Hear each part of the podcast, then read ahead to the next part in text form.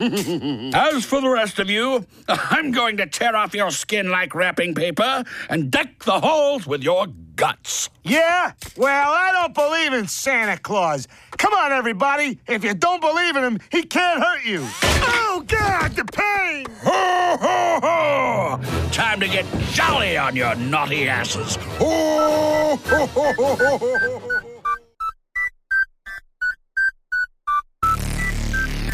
We are the wretched refuse. We're underdogs. We're mutts. We're mutants. There's something wrong with us. Something very, very wrong with us. Something seriously wrong with us.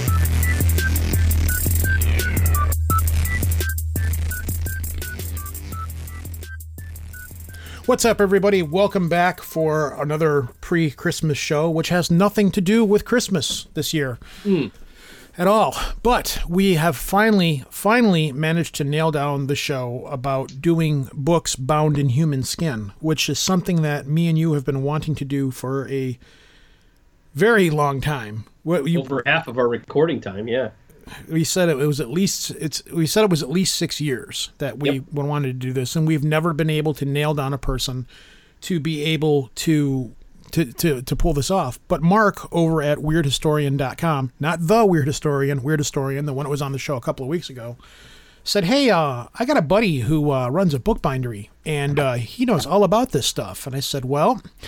Would you be interested in coming on the show? Because we've tried this numerous times and it always explodes in our face and it always falls through. No, no, he'll be fine. So, sure enough, he put us in touch with his friend Kevin Oliver, who runs a really cool company called Signature Bindery out of Lincoln, Nebraska. And he actually binds books in leather or rebinds books. That alone, I mean, me and you kind of geeked out on this because we're into mm-hmm. this kind of stuff, you know, even besides the whole books of human skin stuff. So me and you were kind of geeking out, but I could understand like if people hear it and they're like, okay, yeah, this is boring. Let's move along or whatever. But you know, I didn't find it boring at all. But well, me and you didn't, but me and you are different. We're kind of we're kind of odd like that. Um, just the whole process of how it works and the science behind it and all that stuff. We thought was pretty it's interesting. interesting. So before we jump into this episode, we need to put up front. If everybody's been listening to the show lately, the little um, contact info thing, I've been having fun with it because I thought that Lobo's contact number wasn't working, but apparently your contact number that we run in the contact us info actually does still work. Yeah, 203 212 9975. It works. It works fine. And if people want to call you and talk to you, and if you're If available, available, I'll answer it. You'll Yeah, take the phone, and people have since called you to verify that the number still is working. yeah, It works fine. it works fine. people who will call you but won't call me because they think that they're quote bothering me. But anyways, um Wow. wow. Now So you anyway. have to call him. no, shit that yeah, that'll happen. That that'll yeah, right. Um so anyways, let's move on here. Um we're going to jump into this show. This is all about the process of taking human skin and binding books with it. Obviously, if we haven't said that 7,000 times by this point. Uh, when it started, what it's called, where it comes from. Uh, is it real? Where did people get the skin to do this? Why was it done? All of these really creepy, weird, gruesome facts. Having said that, let's jump into this and then we'll retouch a little bit more on this topic at the other side of this. I'm very important. Uh, I have many leather-bound books, and my apartment smells of rich mahogany. All right, so with us tonight, we have Kevin Oliver from Signature Bindery on with us to talk about. I I don't know if it's going to be a history of, of books of skin or just the topic of books done with human skin. So, thank you, Kevin, for coming on the show. Give us a little bit of a background of who you are, what you do, and, and why this topic is of interest to you or how it applies to you, because it's really bizarre. oh, thank you. Uh, well, yeah, uh, I'm, I'm Kevin. I'm a hand bookbinder in Lincoln, Nebraska, and I run a uh, my shop is called Signature Bindery. And basically, what we do is we, we specialize in the uh, uh, rebinding and uh, restoration of old and rare books. Older the better for us, and so we really enjoy the challenges of that. And um, but we do all forms of binding. You know, we do like uh, modern binding. If we usually if it's a modern thing, we're not a machine shop, so everything we do is by hand. So if we do modern type things, it usually has to be a small quantity, usually a little more specialized item. Um, I think you had. Uh, Marc Hartzman on, and, and, so we did a, a, a limited edition of his Oliver Cromwell book, uh, and so uh, we would never be able to handle large volumes of stuff, uh, but we do enjoy we enjoy the small stuff of the small orders. But what we really enjoy is really the rare. The more rare and old, the better. So uh, I've been binding.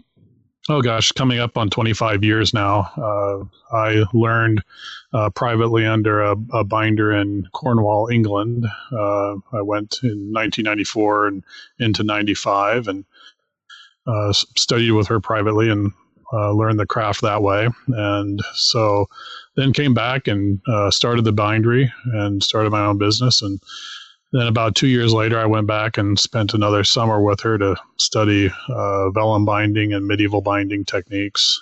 And uh, I've just been extremely busy ever since. Um, you know, we have a couple of assistants that help out, and we have uh, a very large backlog of work, and um, you know it's all uh, sort of word of mouth work. So we work with a lot of collectors and uh, rare book dealers uh, all over the world, uh, and to, to really sort of fine tune their libraries. It allows people like a lot of these collectors to be able to to buy fairly valuable books that have been what we call butchered by uh, machine binderies and stuff, and then they send them to us, and we'll take these.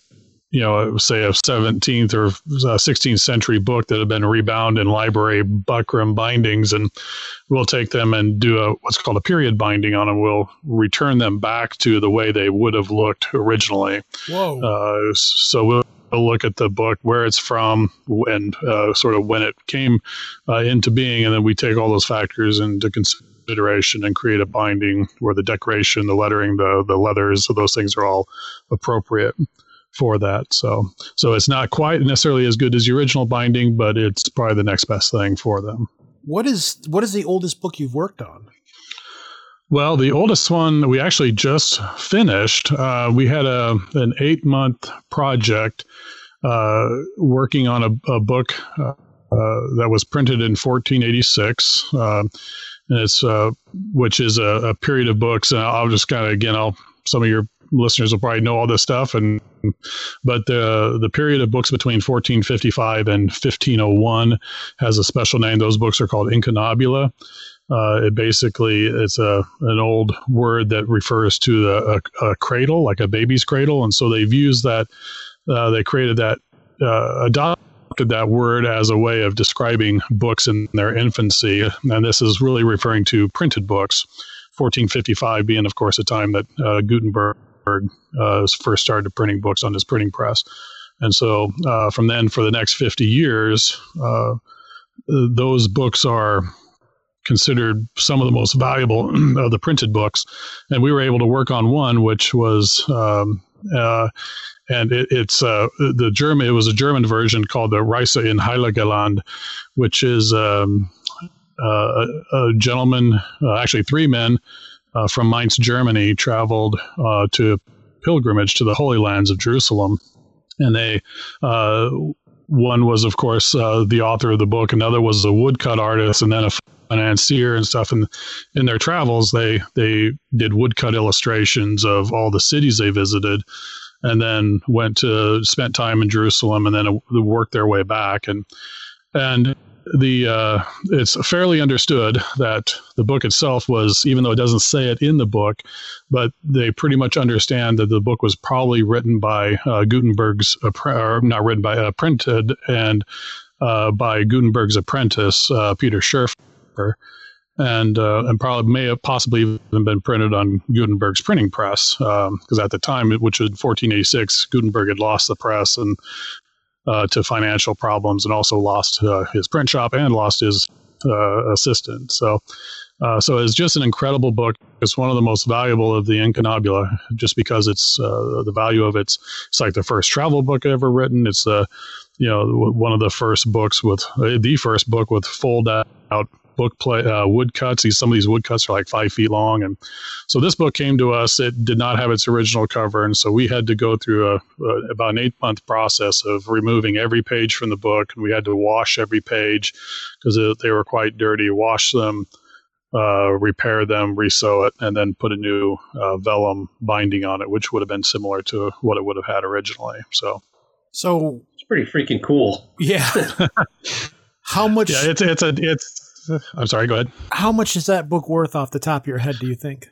Well, it's it's be hard to say. Uh, one of the other things that we did right next door to me is a letterpress printer, and I worked with him to create. There was a few of the woodcuts were missing, which is not unusual for this book. There might only be maybe two or three copies of this book in the world that are actually complete. So what happened was that these the woodcut illustrations are so valuable that that people would take them out and sell them individually, and uh, and so it, so and that happened somewhat to this one, but the what we took the extra step and we actually went uh, we were able to download some of the high res images of the missing plates and have them reproduced in letterpress. And then my assistant's a watercolor artist, and she went through and uh, colored all, all of the uh, the plates to match the you know either because some of the plates in, in the book were I had a partial plate, so we had to fill in the missing bits, and then she kind of went in with watercolors to to match all the colors, and so it's it's not something we do to try and fool anybody. It's just something to make the book more aesthetically pleasing. Uh, but value wise, it's hard to say. I would say uh, anywhere from say 150,000 to 250 to half a million, perhaps. Uh, You're not going to just yeah. run down to the corner store and get one of these things. You so. are not. Yeah, That's a million yeah. dollars. Yeah. Wow. Just the, for instance, the just the fold out illustration, the woodcut fold out of Jerusalem, which is probably one of the most famous woodcuts ever made. Uh, it's about a five five foot illustration uh, oh, was wow. recently sold by itself for over thirty thousand dollars. Just that one illustration. Wow. So, um, yeah, it, it's a, it was a really a joy to work on, and, and it was and it was great because you know a lot of people ask, "Are you scared to work on these things? They're so old," and you know because you know this thing has this book has uh, you know, it's it's seen the uh, uh, Henry VIII. It's seen all of these these kingdoms come and go, and uh, and all this time happening, but yet they were so well made in the first place. The pages were made of cotton, and they just people just kind of freaked out when they saw that we were actually immersing these pages into distilled water and giving them a bath.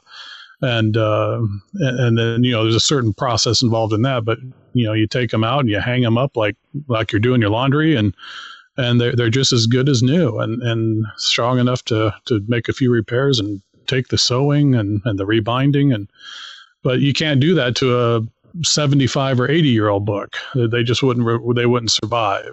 But five 600 year old books yeah not a problem.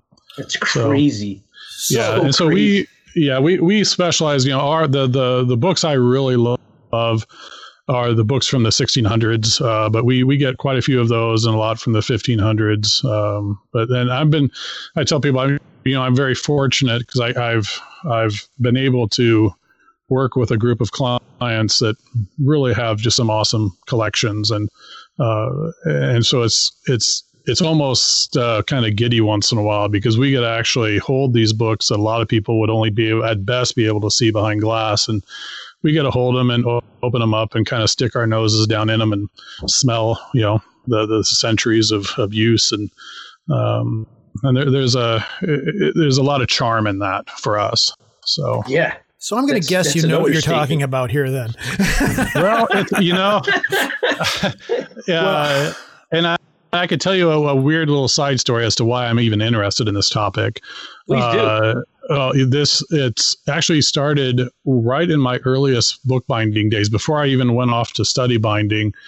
Uh, I was finishing up college and I was just I had just finished up my undergraduate and I was starting a you know, my, my idea was I was going to become a, a long haired academic and teach Anglo-Saxon and Beowulf and all this kind of stuff. And, and that was what I was going to do. And about halfway through my, my master's degree uh, was we were tra- I was working in I was getting a, a master's in Latin and uh, and we're were translating Jerome's Vulgate, and I just kind of and at the time for the like the last two years before that, I had been sort of just as a hobby teaching myself bookbinding. I was always kind of interested in it, and and about halfway through this master's and about halfway through the semester of translating Jerome's Vulgate, I just said, you know, I can't do this anymore. I, I, realize I'm actually more interested in working with the old books, and and and so I, it was right about that time where I, uh, you know, anyway, sent a letter off and got started in bookbinding and with my tutor in, in England, and but anyway, it was, it was, before I went there though that,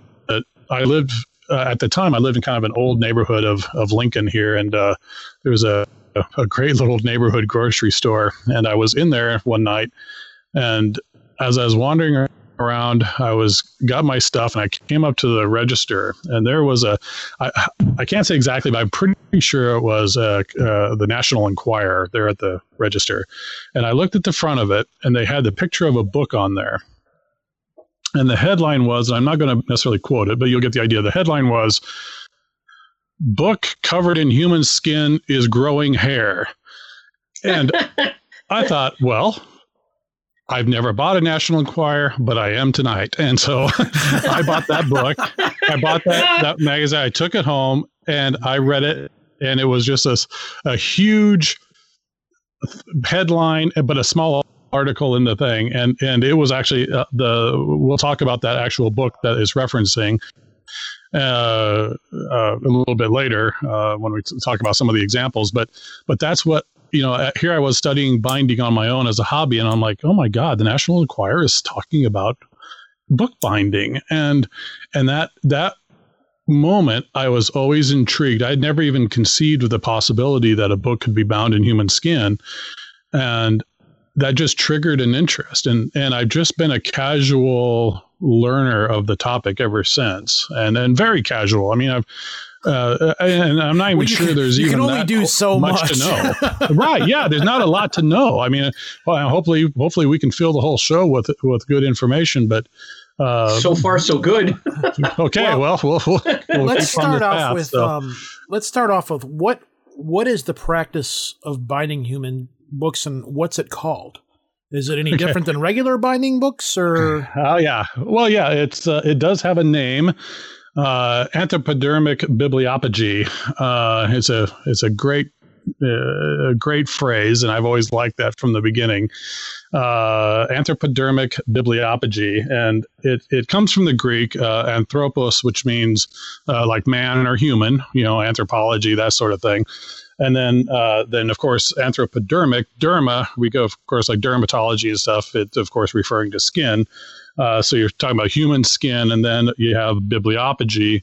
Uh, that's uh, biblion is is Greek for book, and uh, the, that sort of suffix uh, comes from the, the, the Greek pegia, which means to fasten or to kind of combine, uh, which is a ridiculous way when they could have just said bookbinding, but they I think what happened was that they had a very specific situation where because the the term was not used right away when they I started would think discovering that with a name these. like that.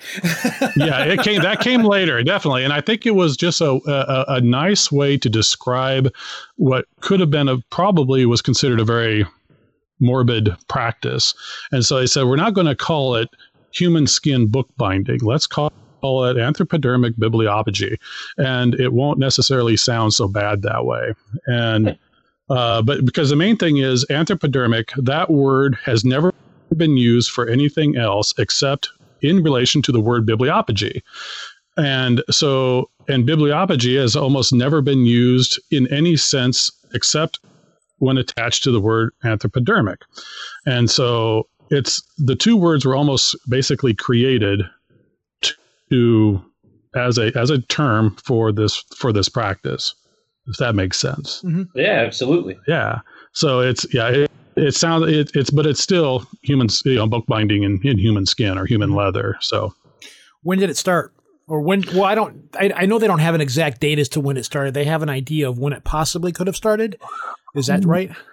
Yeah, there are there are different instances. I mean, it, it's. Uh, the the trouble is that there are some books. I mean, there are books dating back to the 1600s that have had human uh, that have had human leather put on them, but that doesn't necessarily mean that they were original. That that they were done in the 1600s. Uh, they know some of these books are, were bound at one time and then necessarily then probably rebound uh, to in order to have that uh, that human skin on it. But it really saw its first probably major use during the French Revolution uh, when I'm shocked by that. Yeah, yeah. Well, it's and and this is probably one of the one of the main uses of uh, anthropodermic uh, books is you know they after the French Revolution when they created the French Constitution to sort of shove it down the throats of the royalists, they said, not only are we going to present you with the, the brand new French constitution, which eliminates the monarchy, we're also going to bind copies of it in the skin of your royalist loyalists. Whoa, and that's yeah, awesome. uh, yeah, That and there so was awesome.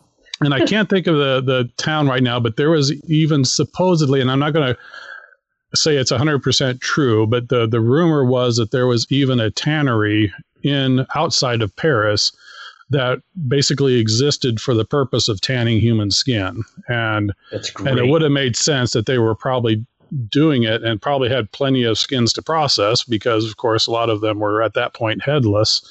Um, uh, and so they were able to you know probably do a lot with it. And that's part of the problem is that we don't you know th- there are so many books out there that we know that certain ones exist but we don't certainly don't, know we haven't accounted for all of them in any beginning sense of it. But it really anthropodermic binding really became popular in the 19th century and, and by popular I don't necessarily mean like something they celebrated but it was something that was done probably the most often in the 19th century. Uh, and i think this has a a bit of a attachment to that that victorian era of let's you know let's celebrate the oddities of the world. You know we're we're we're wealthy very sophisticated people and we're going to surround ourselves with very strange sometimes morbid things. And uh, you know and i uh, and you from just i imagine from other topics you may have had on your podcast you probably have experienced that a lot the 19th century really held a lot of uh, uh, milestones so to speak for the strange for the curious for the morbid Mm. because it was in a way celebrated and uh, but it's uh, but you know you're looking at like I mentioned before when you when you're coming to say Incunabula the 1455 to 1500 period even though printing presses were rare they produced a million books in that time period. And yeah and and most of them were bound in vellum or leather and vellum just another form of leather a far more durable form. Mhm. and I can't imagine that some point, even one out of those million may not have was probably done in human skin. It is possible there were not, but you know, when you just if you roll the dice enough times, you're going to probably realize that yeah, there probably was one. And I can't imagine that even uh, the, the manuscripts, the the more ancient manuscripts, I'm sure there there would have been a time where this could have happened.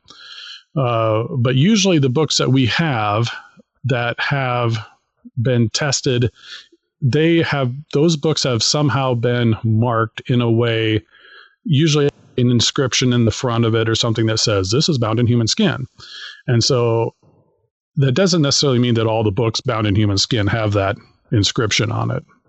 Uh, but that's that's you know the ones we tend to have a, been able to work with. But I'm sure there are plenty of them out there that have those inscriptions that have never been even noticed. You know, most many many books in libraries. I think people don't realize that. You know, if you go to large, large, especially public libraries, there, are, you know, the books on those shelves may not move in 50 or 60, 70 years. You know, other than just shifting down the shelf a little bit. Uh, you know, and so it's possible that you know they're just they just haven't been noticed yet. So I got to ask, Yeah. why would people want to do this? Is there what point did somebody say, "Hey, it'd be a pretty good idea to take that guy's back skin off it and bind it up into a pocketbook"? you know what? yeah, it's uh, why? right. Usually, almost o- of the books that they've been able to test and, and that that they know they've been able to verify as human skin. Uh, generally, it, it kind of falls into two categories. One is punishment uh, for a crime, uh, and the and this kind of falls into this idea, especially if you uh, if you look look at law and justice, especially in England, they were very easy to jump on the execution uh, parade, so to speak. Uh, you know, we had a, a, book, a legal book in uh, from late 1600s in the bindery about a year ago, and it is nothing but court cases uh, of of people uh, and basic, uh, just a synopsis, and then and then there's an index of all of them in the back and what they were tried for and what the punishment was. And you would be absolutely shocked at how many of them resulted in execution and how few of them were actually caused by what we would today call capital crimes. Uh, and probably some of the most commonly executed people in England were printers and bookbinders uh, especially in the 1600s, because they were printing and binding what they would have considered salacious material or material books that would have been against uh, the crown or against the, the, the state some way. And it wasn't enough that they would just give you some lashes. Uh, they would execute you for that purpose. And it was it, it shocking to me as a bookbinder to see so many of my own tradesmen, so to speak, even though it's 400 years ago, to see that that was their fate for doing stuff that I'm doing every day. And, uh, but anyway, what was common then, especially if you create committed a very heinous crime, and, and this goes back as as far as like Oliver Cromwell, not only would you be executed, your dead body would be executed, and sometimes two or three times. And well, they're thorough, if anything. they are very thorough. Yes, they want to make sure, and they and and so what they would often do is that one of the reasons is that they would have uh, the criminal, you'd be tried, you'd be uh, sentenced and executed, and then the court documents uh, or uh, stories or the written accounts of the crime and the court would actually be bound in the skin of the person who committed the crime. And uh, the, the main thing people kind of forget about and have to realize is that, you know, we, we think today, oh my gosh, that, that how would that ever happen? How, how could, how could, you know, the, the, the state or how could some, you know, just extract that skin, you know, that's they're still a person that even though they committed murder, they're still a person. But a lot of people don't realize that even in the 1800s in England, it was illegal to bury the body of, say, a, a convicted murderer. You could, your body could not be buried below ground. And so, but that the body then had to basically disappear on its own in the form of rotting in public in, uh, in, public display. And this, again, in the 1800s, I'm not talking 1400s. In the 1800s, uh, this was still common.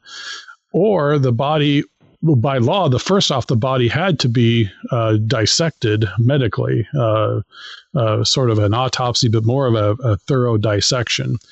And that w- would help them not have to bury the body because they would go through the dissection and they are basically trying to figure out is this is is this person who murdered this person are they the same inside as we are or is this person who who committed this crime out of very obvious mental health issues are they uh, you know are they different inside. So let's do these examinations and find out. And granted, we gained a lot of uh, medical research and knowledge from it, you know, and this is smacks of Mary Shelley and Frankenstein and all of that. But uh, uh, but the result the result is that people back then the idea of consent didn't exist. You didn't necessarily need consent to decide what was done with the body. And so, whereas that's very different today, even a, a, an ex, the body of an executed criminal still has, in a sense, rights and still has familial rights. And but back then, absolutely not. There was no consent needed. The, they would do with it what they wanted to. And then the doctors who committed the, these were the doctors that were doing most of this. the doctors who did the dissection, and oftentimes these dissections were done in lecture halls publicly. They would do the dissection and then take the body away, and then all of a sudden, a big patch of skin somehow just disappears, and uh and then they're just disposed of the body. But nobody cared. There was no watchdog out there to say, "Hey, now let's examine this body. Now that the dissection's done, let's make sure that nothing foul was done to it." And uh, but they just they just cast it aside, or they good knows God knows what they would have done with the body back then. You know, I'm sure there are people that were giving them money for the bodies for whatever purpose. Um, the, but so those doctors often would, uh, and this was one of the second reasons why people do this is uh, uh, doctors w- would take uh, their medical notes and combine them with the stories of their patients or the criminals, and then extract the skin and bind those notes or those records in the skin of of their their own patient, and uh, um, so it's usually usually as a sense of okay, we're going to punish you again because we're going to take the we're going to make sure that that your name, as long as it exists in history, is going to be noted as being a name associated with crime and to really drive the point home, we're going to bind it in your own skin. Uh, and then we're going to write on the inside of that book that this is what happened to you and this is your skin on this book. And, uh, or uh, again, just out of medical curiosity. But one of the other, probably other reasons people did it was for collectability. Uh, which was again, especially in that Victorian sort of period, was that uh, was this idea of just having something really strange. And and I'll I'll, I'll mention a, a, book coming up that that the idea behind it is that, uh, and I think you have knowledge of it because you you you briefly mentioned described it. Uh, that the book was probably just made just to have sort of a good luck charm, so to speak. Uh, Not if you're the guy whose skin it was made out yeah, of. Right. Not, yeah, but, but, but it, exactly. But but but why do we keep rabbit's foots? It's not good for a, a it's not rabbit. lucky for the rabbit. but it's Milk the for rabbit. us. Right. Yeah, it's terrible for the rabbit, but it does. You know, and that's kind of how how we do this. So you know, if we if we can, you know, if you can catch a leprechaun and do whatever you want to it, and and and then you whatever you take from it is good for you, not the leprechaun, or good for the Right. rabbit, or or good for that. So it's so in a weird way, that's probably one of the other reasons it's done, sort of to have your own sort of talisman uh, uh, uh, to help bring you good luck. So So the process of doing this Mhm. is it any different than working with any other kind of leather, or do special? Is there special things that have to be done with working with human skin because it's it's different? Is it the same as regular leather? Well, everything that I've been able to to read about said, and basically is yes and no. It's it's not the same as any other leather. If you want to compare it apples to apples, uh, the main leathers that are used in bookbinding primarily are calf uh, by far, and then uh, and these are generally ranked uh, in order of availability. And so these these these leathers will change according to what part of the world you're in. Uh, calf, pig, sheep, goat, those are the usual ones because we have plentiful supplies of those. Uh, that always has been, still is today. Uh, you'll find goat obviously much more common in uh, the Middle East and Mediterranean areas.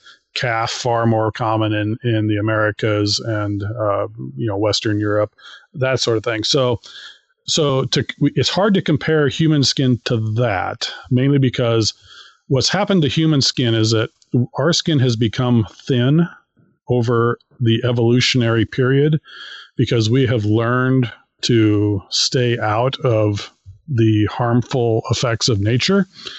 So our skin over time has just thinned because we have built, um, you know, houses. Well, we've knitted sweaters and these type of things to keep us warm. So we don't need the real thick hides that a lot of these animals have. And so each skin, depending on the animal, is very unique to that animal. So so if I'm working with calf, it's very dramatically different than working with sheep, for instance, or working is because sheep, for instance, likes to is very spongy, and, and you can split sheep apart practically by hand. Uh, I mean, if you've ever used a chamois to dry your car, mm-hmm. um, that's the backside of a sheepskin. You use the chamois, I use the, the the top side to to cover books, and and so, but but sheep splits very naturally because of uh, its ability to create lanolin and become more waterproof. But human skin, because it's so thin, can actually work as a good book binding leather. It still has to be tanned, uh, and you can't just you know. And this is, I think, part of the thing that people misunderstand. You're not just taking a patch of skin off of a cadaver and putting it on a book. Uh, that won't work. Uh, the skin will rot. It'll be it'll decay just like any other skin. All all skins have to be processed. I mean, they're probably. You know, I'm going to speak to my experience, but generally, the leather that you're using in book binding is going to be processed. It's going to be uh, what's called tanned, and so human skin has to go through that same process. And of course, not. I've never worked with that, uh, but from what I understand, there's really you have to be a little more careful with it because it is quite thin. But as a bookbinder, I have to thin the leather down anyway. And so, you know, there are certain parts of the leather you want pretty thin, others you need to, to keep decent uh, thickness. Uh, but no, it, it, it, tans well. It's uh, depending on uh, the, the the in a sense the age of the skin, and this is true for any animal. Uh, the younger it is, the smoother it is. Uh, the older the skin becomes, the more wrinkly it becomes, uh, and not like wrinkled, like necessarily you know crow's feet and that sort of thing, but just the the fine texture and the grain of the skin becomes a little more pronounced over time. Uh, but yeah, otherwise, it's as long as you go through the process of of preparing the skin, it would work as well as any other leather. All right, here here's a question. Out of, yep. Just out of curiosity, you've you've used numerous um, hides to bind books with. What's your yeah. what do you find your favorite um, material to use? Like, is mm-hmm. it as far as like durability as opposed to like quality? The the probably the most durable leather that you can use is goat. Uh, goat is naturally strong. Uh, it provides a little bit of uh, the needed stretchiness. You don't want real stretchy leather; it's hard to work with if it's super stretchy. Like like I don't like lamb skin because it's real stretchy. Some people mm-hmm. like it, but I just don't like it. It's too stretchy to use. But goat has a nice grain to it, and depending on where the goat comes from, uh, the grain can be very pronounced. Uh, sometimes it's uh, more sort of crackly. Other times it looks like pebbles. They call pebble grain leather uh, or Moroccan leather. Uh, there's Nigerian leather, and so depending on where the leather the the goat lived, will determine the sort of the look and feel of it. But most fine bindings, if you're looking at, you know, if you look at the uh, the decorative high dollar, the ten thousand dollar bindings that are highly with lots of gold and uh, you know ju- jewels and all that kind of stuff, almost always those are done in goat, just because it's such a high quality leather. Polishes beautifully. The gold takes to it very nicely, uh, but uh, as far as durability, or uh, not just durability, but as far as ease of use, a, a really nice calf skin is probably the best. Uh, and for us, it's probably the mo- most used because of the period of books that we're working with. Uh, you know, especially those 16th, 17th century uh, Western European bindings. Uh, calf was the the leather of choice, um, and uh, but the other one that I like to use. I do like to use sheep, but we only use it, tend to use it just on small books uh, because sheep, by the time you split sheep, becomes very thin, probably even thinner than what human skin would be. And so you have to be a little aware of the fact that, you know, if your leather is too thin, just the proper usage of a book is going to wear it out over time. It'll look beautiful for you know 10 15 even 50 years but over time that super thin leather will just crack and it won't serve its purpose anymore. So when we use when we do use sheep, we make sure it's not too thin, uh, but it's still it, and it does it goes on beautifully. You can't complain about it. Uh, but if you look at human skin, as far as if you want to compare it to one of these, uh, sheep looks just like human skin if it's younger uh, and less sort of uh, abused uh, by the, by the elements. Pig looks almost exactly like human. We have a. I was not when I was discussing doing this podcast with some other people. Uh, and I was kind of explaining to. How did that you know, conversation go over? By the way, absolutely I have to be very cautious. and, and, I've had this conversation with people all the time. And, you know, the first thing is that people will always do is that they will say, oh my God, is that something the Nazis did? And to the best of my investigating, and I don't necessarily mean to be a professional in that regard, but I have never known of any book bound in human skin as a result of what the Nazis were doing. I'm not saying they weren't using human skin for whatever, but it, it, was far more done by the British and the Americans, probably than anybody else in the world. And so it's you, you kind of want to turn the tide on, on, turn it on them and say, no, it's really we're the ones that were doing this. Uh, and but it it it never goes over real smoothly. The conversation you kind of instantly say it. The the people kind of get this kind of almost like they want to take a step back you know, like they're not sure they want to be quite as close to you. It's like, I'm going to keep my distance. I'm not sure what your intentions are by having this conversation with me. But uh, that's great. Uh, you look good as yeah. my book. that's right. As I'm wringing my fingers out, uh, It'd be my best Mr. Burns impersonation. That's so, awesome. Uh, I mean, if any if any cartoon character had books bound in human skin, it would have been Mr. Burns. Definitely so, Mr. Burns. yeah, yeah. So um, made of orphans. Yeah, absolutely. But but uh, but yeah. Uh, so and a lot of the books that have been associated with human bindings, they've been able to to find out that no, they actually were either sheep or pig. So every once in a while, they might try and pull off calf, but calf is the calf skin has almost no grain.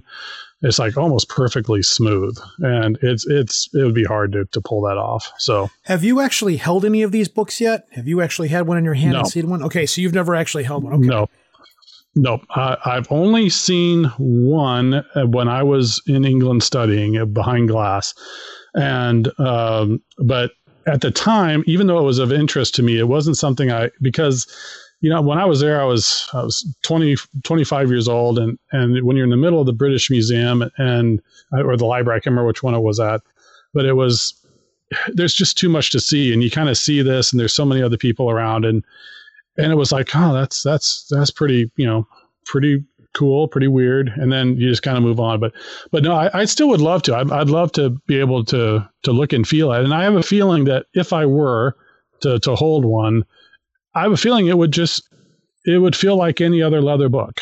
You know, in fact. I'm sure plenty of people out there have been holding books bound in human skin and don't even know it. And, yeah, right. and they wouldn't know it. It's just, yeah, it's, it's only if they see an inscription in there, would do all of a sudden they, they kind of flip out about it. And, and, it's like, well, you you know, you probably have, especially in you know old libraries, and uh, you know, chances are it's there. But uh, so I no, I I, I haven't. Um, but you know, sometime I, I'd like to. There are some, you know, most of the ones that are going to be out there are not obviously available for handling. Uh, they're only on display at certain times, and uh, you know I might be able to convince them as a as a professional to have some access to it. Uh, to actually be able to hold it. But even then, it's it's it, it might be a shot in the dark. So, so let's talk about some of the books that we know are out there. Um, mm-hmm. well, you know what? First, I'm going to ask you one thing. That the article that you read about the human book growing hair was that a legitimate story, yeah. or that, that was it? Was it real? Well, s- sort of. Yes. Obviously, what I was able to read from it, uh, and, and from another actual article that th- the article in the Inquirer was taken from another article, and of course, course, they put their slant on it. Uh, the other article that was written about it was that, that of course, the book was not growing hair. Uh, you know, hair growth, as as I was able to understand, basically stops at death. Yep. Uh, what people re- think is hair growth is actually the skin shrinking. Mm-hmm. And from what I understand about that particular book is that that the book, the leather was the skin was not properly tanned, uh, either not in the right way or not long enough to remove all of the hair, and that's one of the main steps in, in tanning leathers. You got to remove the hair. And so, what they think probably happened was that the skin was basically shaved. Uh, and then the uh, over time, the leather just shrank back a little bit, revealing what was left of the hair under the skin, which basically was a sense of stubble. Uh, and so, the the the actual article that was written about it made no mention of it growing hair. it just talked about the more scientific approach of what was happening and why there appeared to be hair still in the book. And it's not like it was, you know, I'm I'm a bit of a, a bear of a man, and it's not like me uh, with a five o'clock shadow. It probably would have been just very slight Your amounts of hair here and there. yeah, sorry, I know it didn't come out in that way this morning, but that's great. But uh, but yeah, it's uh, uh, it, it, definitely had a bit of uh, dramatic uh, license to the to the article. So, so what books are out there? The, what are the main ones, or some of them? Well, uh, yeah, there's probably the most. Um, the one that I was telling you about, uh, that first one, is uh, a, was a ledger that was uh, from Bristol, England, and it was a there at that time in like 1820s. There's a 18 year old young man. Um, uh, let me I gotta look at my oh, John Horwood. He was obsessed with this woman, uh, young woman, and would not relent whenever she was not did not show interest in him. So he eventually very gruesomely murdered her. Uh, from what the, the actual, the sort of trial uh, uh, transcripts say, they basically bashed her head in with a very large rock. Um, and so he was tried and uh, eventually executed. Um, and then this was this, and this was probably one of the most famous of the books, mainly because I think it was really one of the first ones that uh, really became spotlighted. Uh, but same similar situation. A Dr. Smith, who was dissecting the body, uh, removed a portion of the skin and bound this sort of ledger style binding. Uh, uh, and in it were the the court documents and the the the different records of the the boy's murder case itself. And so uh, when it was and it was actually tested and, and uh, proven to be actual skin, and it's uh, has spent some time on display in, in the British Museum and other times uh, on display uh, back in Bristol. Um, so that's I said that's the the one that re- originally got my interest going. Um, but uh, probably the most well known uh, is comes from uh, actually in Philadelphia. Uh, there's a collection of books in the uh, medical library, uh, the College of Physicians uh, medical library in Philadelphia, of the this doctor John Hough who spent his entire life as a physician and amassed at the time a, a, pretty substantial medical library. And he donated these these books. And i believe it's the, the john hough uh, collection there at the library still there. Uh, and they eventually discovered uh, three of the books that uh, that he had bound. And it was he had a patient uh, her name was mary lynch. And she died in 1869 of a pretty horrific uh, parasite infection. Um, uh, and they said, and he detailed the, uh, after she had passed away, detailed the, the, the parasites had basically almost consumed the body practically from the inside out. Uh, she had eaten some bad pig meat, as I said, uh, and which was somewhat common at that time. Uh, and she was quite poor, was not able to afford anything, and, and and this doctor worked at a what would have been the idea of uh, the the general hospital, so to speak, uh, the hospital for the average Joe, uh, which in in a sense was really the poor people's hospital. And so she was there, admitted, and and she was quite young too. I mean, which is sad, um, but she was admitted and treated, and eventually died. And then the uh, doctor. Uh, at the time of the autopsy, removed, even though when she died, she was only about 60 pounds. Uh, wow. And probably a good chunk of that was sadly just bones and parasites. And uh, so, a, but he did remove from her thigh a certain amount of skin. And, and this is all he actually accounted. He, he re- recorded all this. this isn't conjecture. He, in his later days, wrote all this down. And he said he took the skin and tanned it himself in chamber pots. And um, wait, wait, wait. the so ones that are used for human waste. Use right? urine. Yeah. exactly. Yeah, and so that's the other thing that I didn't kind of get into was uh, it's always good to say for this story is that there are basically two ways of well, there's lots of ways of tanning leather. The more modern way is uh, using tannins from trees. It's a, you first you soak it in lye, Did you dehair it, then you soak it in this tannin solution. It's, uh, it produces the much about the same way as making red wine. Why red wine has tannins because it's in the barrels that they're they they uh, brew in, and mm-hmm. so but the other way back then was what they call poor man's tanning, which is to soak it in urine. See, uh, oh, I had a yeah. leather hat that was cured in urine that I had gotten. Sure. It was terrible. No, well, I imagine. I can't, I've oh. never, I've never experienced urine tanned leather, and I hope I never do. Oh, dude, I hope you never do either. It stinks so bad. Yeah, I can't imagine because in the, what what happens in the tanning process is that you, you have to tan leather because you have to, and we'll get back to the story, but we have to remove the moisture out of the collagen of the skin. Mm-hmm. And that's a long process. It's a long process now. It's a, it was a long process then. And so, uh, well, they've had, they've, they have newer ways of doing it now, but I, you know, you don't even want to talk about it because it's so detrimental to the environment.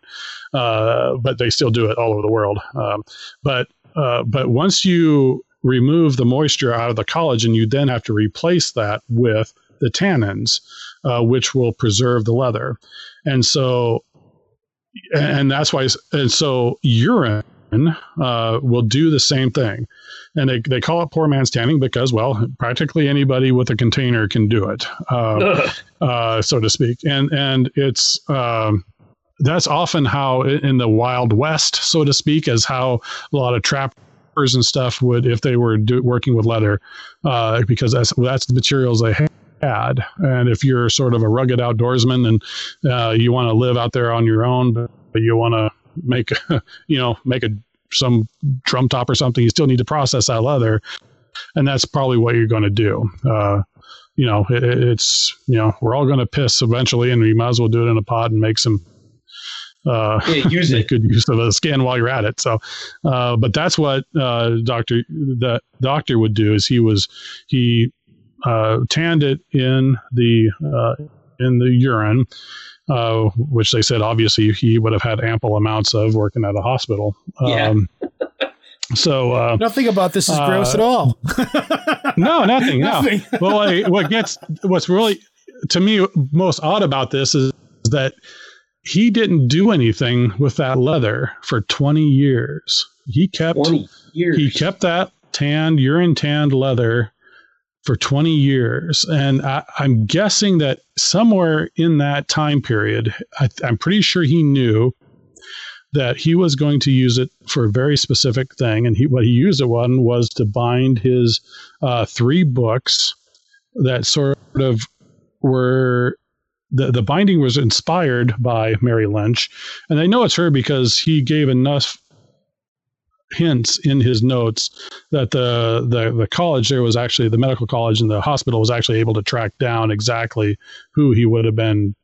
He gave her their her initials and what she died of and all this stuff. And they were actually able through the records to find out who it was. And uh, but i'm guessing that in these 20 years that he had to have learned bookbinding in some way which in philadelphia there were bookbinder you couldn't throw a rock without hitting a bookbinder back then and so uh, uh, so he would have learned at least enough to be able to do this and so he bound uh, three books in uh, Mary Lynch's skin, uh, he did what was called a what we call a quarter binding. So, as I mentioned before, she was very slight, had was only sixty some pounds, so there there could not have been much usable skin there, and so. Uh, in a quarter binding uh, is a type of binding. We've all seen them. It's where you have just one particular material on the spine of the book yeah, and yeah, the yeah. boards are covered with something else usually marbled paper or some sort of thing like that.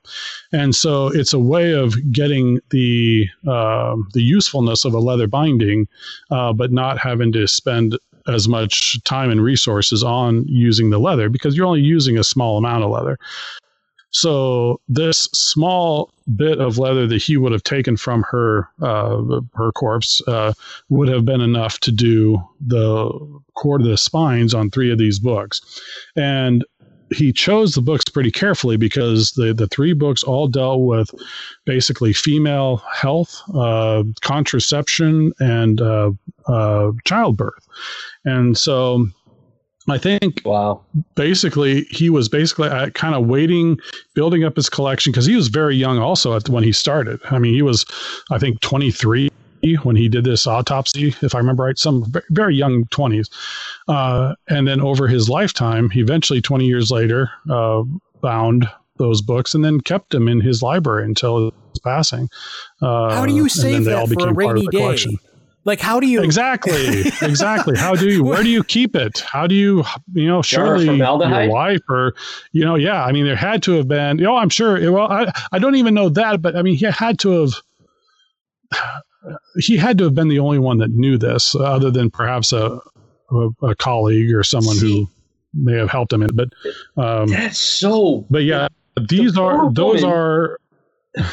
that poor woman yeah. goes to the hospital with trichinosis yep. suffers through the parasites, yep. dies, yep. and then is turned into books 20 years, years later, after yeah. her death. Yeah, yeah, and those those three books constitute, as far as they know to this point, the largest collection of anthropodermic uh, anthropodermic uh, books in any place right now. So wow. they're so any any other place that has them, he has one here, one there, maybe two, but so three is the greatest number. Uh, wow. That they that they know of that they're able to to uh, actually locate.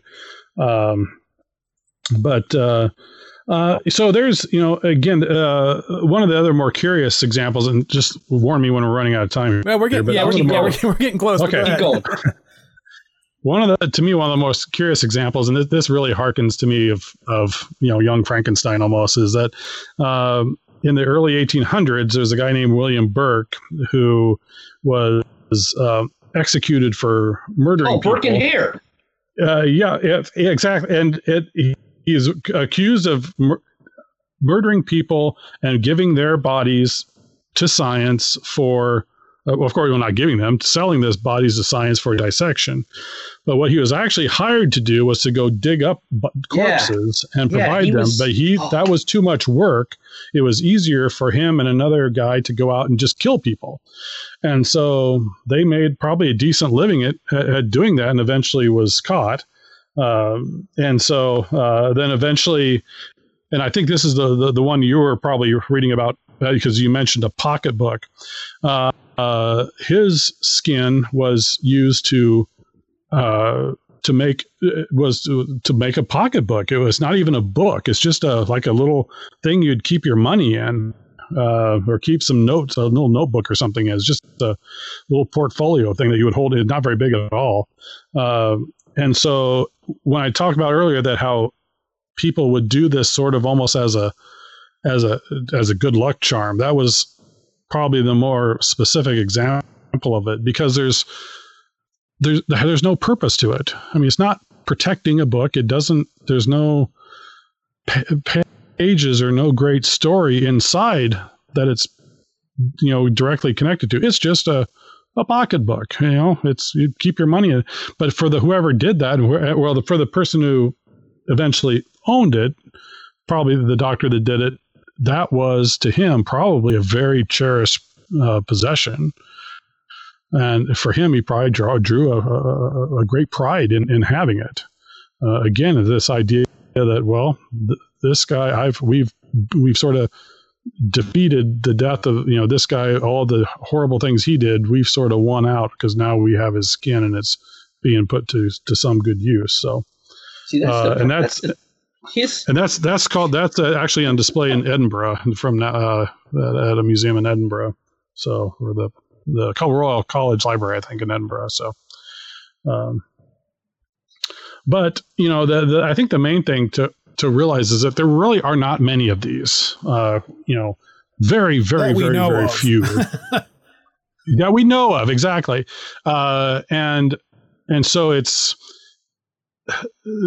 we have to know that obviously it was it was rare enough but yet significant enough that people actually coined a phrase to call it uh, something uh, but the there's no real practicality to it. It would be a harder process to do all of that, a much more involved process than to just use leather that was being has been produced for easily for a thousand years and been readily available. So for every one that's done, there's a reason.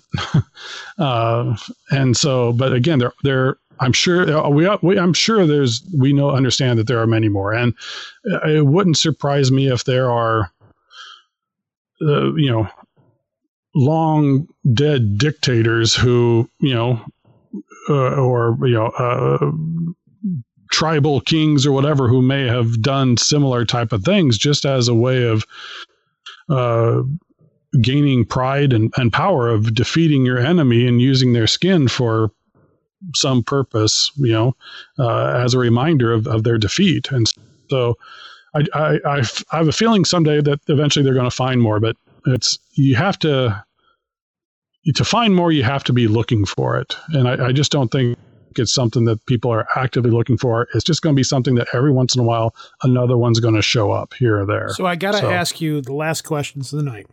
Well, um, sure. This is definitely not still being done today by companies, and it's not legal, right? Or is it legal to do this if, if somebody consents and donates skin, or that that is the next area where I got looks that I when I would ask. well, we appreciate your sacrifice, or, sir. Or I, I, yeah, or I would I would get a change of the uh, tone of voice that I realize that okay, I'm not going to keep pursuing this because they don't understand what I'm asking about.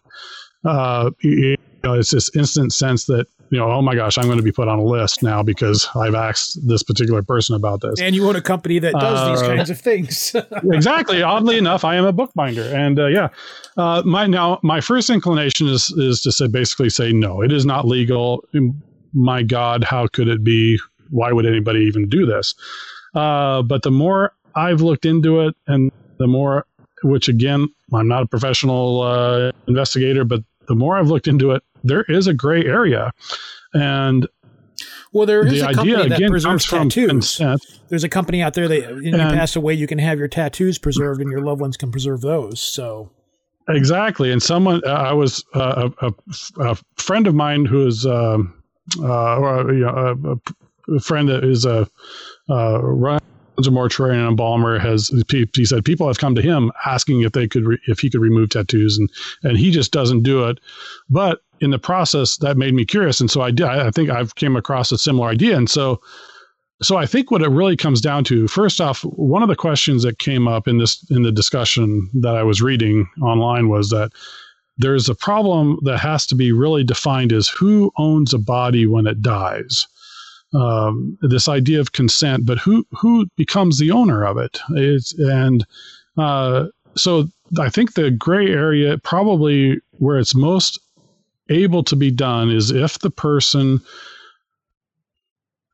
gives consent of their own body to say, I'm going to donate this amount of my skin for specifically for this purpose, and probably would have to give details that, they, that I'm going to have it processed by this tanner, I'm going to have it bound by this bookbinder, and but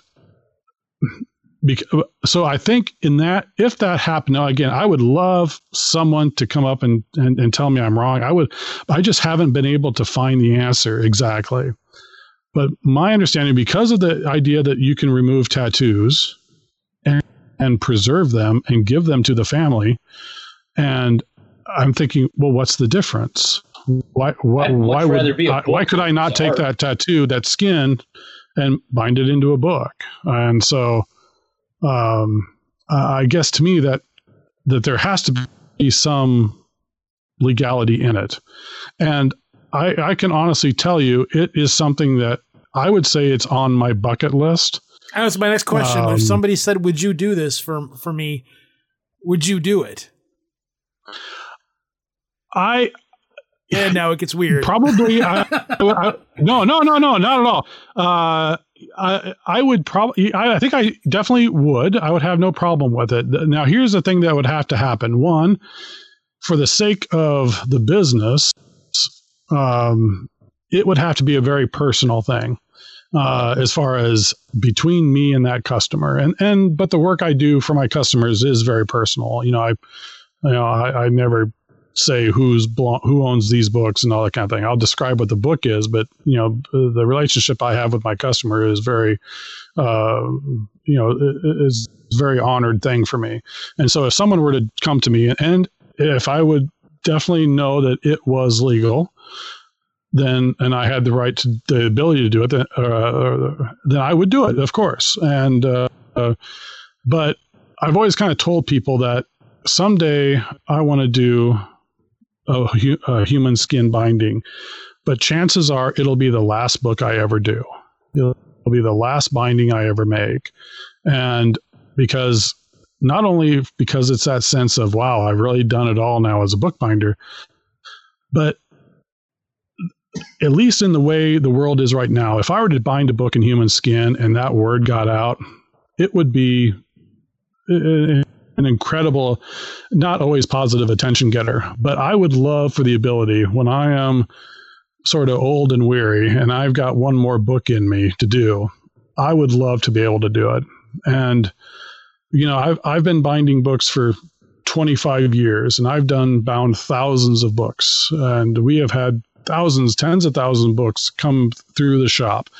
And I know another 25 years, there will be thousands and thousands and tens of thousands more that move through the shop and, and go on to customers.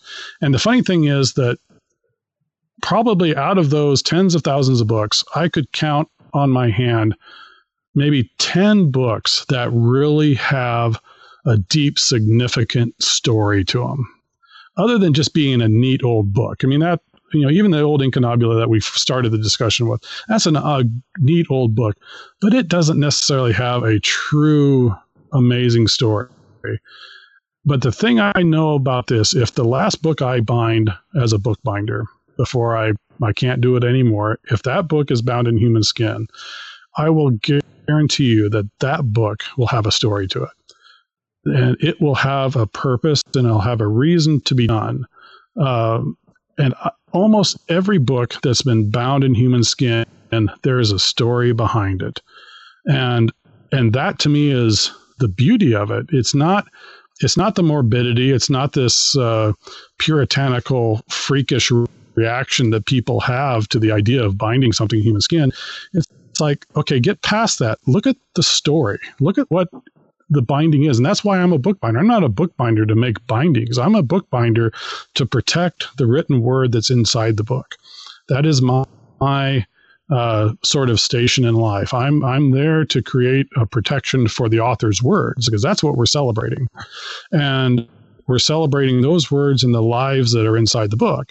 And so when we look at these criminals and we look at these patients and we look at all these situations where these people have lost their lives, to me, there's a certain beauty in it and, and a certain respect that comes with the fact that, my God, not only are these words immortalizing this person, whether they deserve it or not, but their, their actual skin is going to be there for centuries and centuries to help protect it and, and to, to, to give it a, a sense of endurance. And to me, as a bookbinder, that's why I do what I do.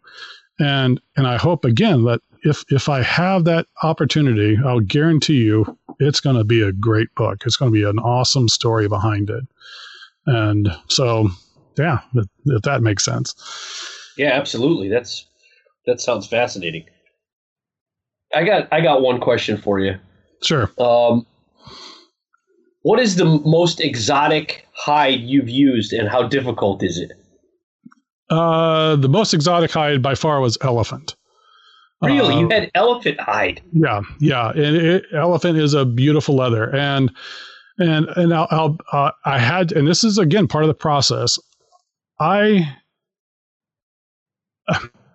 I knew the gentleman who brought me the elephant skin, mm-hmm. and he and I, I, I feel like I almost have to say this because I always have to say this when I explain this.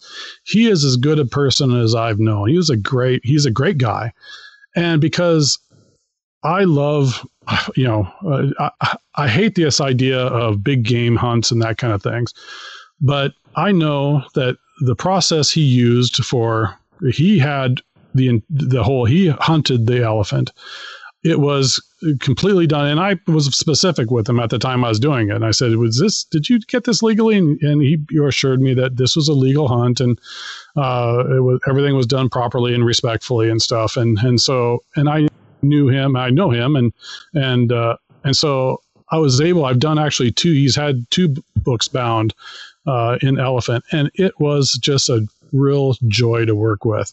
You know, I, I thought that this would be the most impossible thing to work with in the world, but the the outside of the the elephant skin had such a sandpapery feel, and and it was like, man, nothing's going to get through this. But yet, when I got flipped the skin over and started paring it to thin it down, it just pared beautifully, and I, and it was it just went uh, on the book in such a great way. And, and we didn't put any stamping on it. We didn't adorn it with the title of the book, or there's no gold or nothing like that.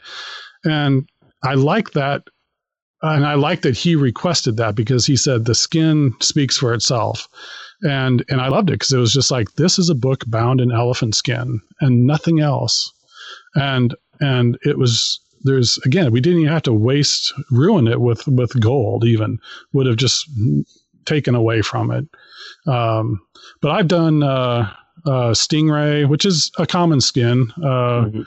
Uh, uh, I've done reindeer. I've done you know a, a lot of and there's some some animals just don't work well you know, I've done a lot of deer. Deer is not a, the best uh, uh, leather for binding. So, but yeah, by far elephant. It was a joy to work with. So it's cool.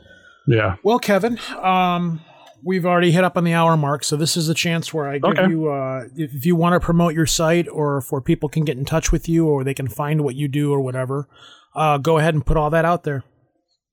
Yeah, sure. Uh, again, we're Signature Bindery. Uh, welcome to probably the best place is either through Facebook uh, or uh, Instagram, just under Signature Bindery. Uh, signature like your name. Uh, and then, uh, but we do have a, website, uh, which is signaturebindery.com. Pretty straightforward. Uh, I'm not the best at keeping it updated, but you get a little bit of information, especially good for contact information. So, uh, but if you go to Instagram, you can see a lot of the photos of the bindings that we do. Um, and same with the Facebook page, but Instagram is probably more of examples of the bindings and the tools and stuff that we use. So, Awesome.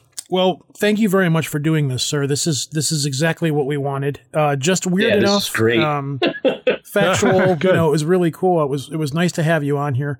We had the hardest time. We've been wanting to get this show out of the way for years, and we just get literally years. Yeah, literally years, and we could just never find anybody that we were able to get on here to talk about this subject.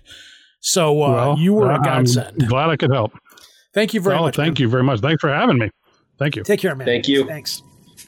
Want to get in contact with the show or listen to back episodes? It's easy. Go to www.projectarchivist.com. On the right side of the page, you'll find links to our archives, as well as links on how to get onto our Facebook page and follow us on Twitter. If you want to leave a voicemail for us, it's 734 681 0459. Yes, we do listen to all of them or if you want to talk to Lobo directly, you can call 203 212 9975. Yes, that will in fact put you in touch with his cell phone. If he's available, he will take your call and talk to you. If you're just looking to send us an email, you can do that at projectarchivist at gmail.com. Don't forget to look for us on iTunes under the podcast section, or you can stream us right to your phone with the Stitcher Android app for free. Strange things are lost and forgotten in obscure corners of the newspaper. That's what Arthur Machen said. I'm Andrew Gable, and I've always been a fan of history, the unexplained, and true crime stories. Here on Forgotten Darkness, I'll dig through old newspapers and written sources to unearth some of those stories which have been lost to time but should be heard. So, if you're a fan of any of the above, check it out. You can find the podcast on most any podcatcher, on iTunes, or at forgottendarkness.podbean.com. I'm always keeping an eye out for new stories, so let me know if you find a lesser known tale for me to look into.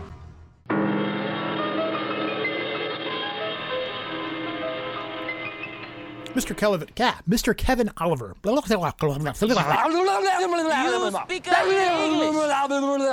So, okay. Um, now this is funny because uh, six years ago, when we were researching this stuff, we came across we were we were doing searches on the topic because we were thinking about top ta- tackling. What the fuck is wrong with me? I have no idea. Wow, tongue tied much?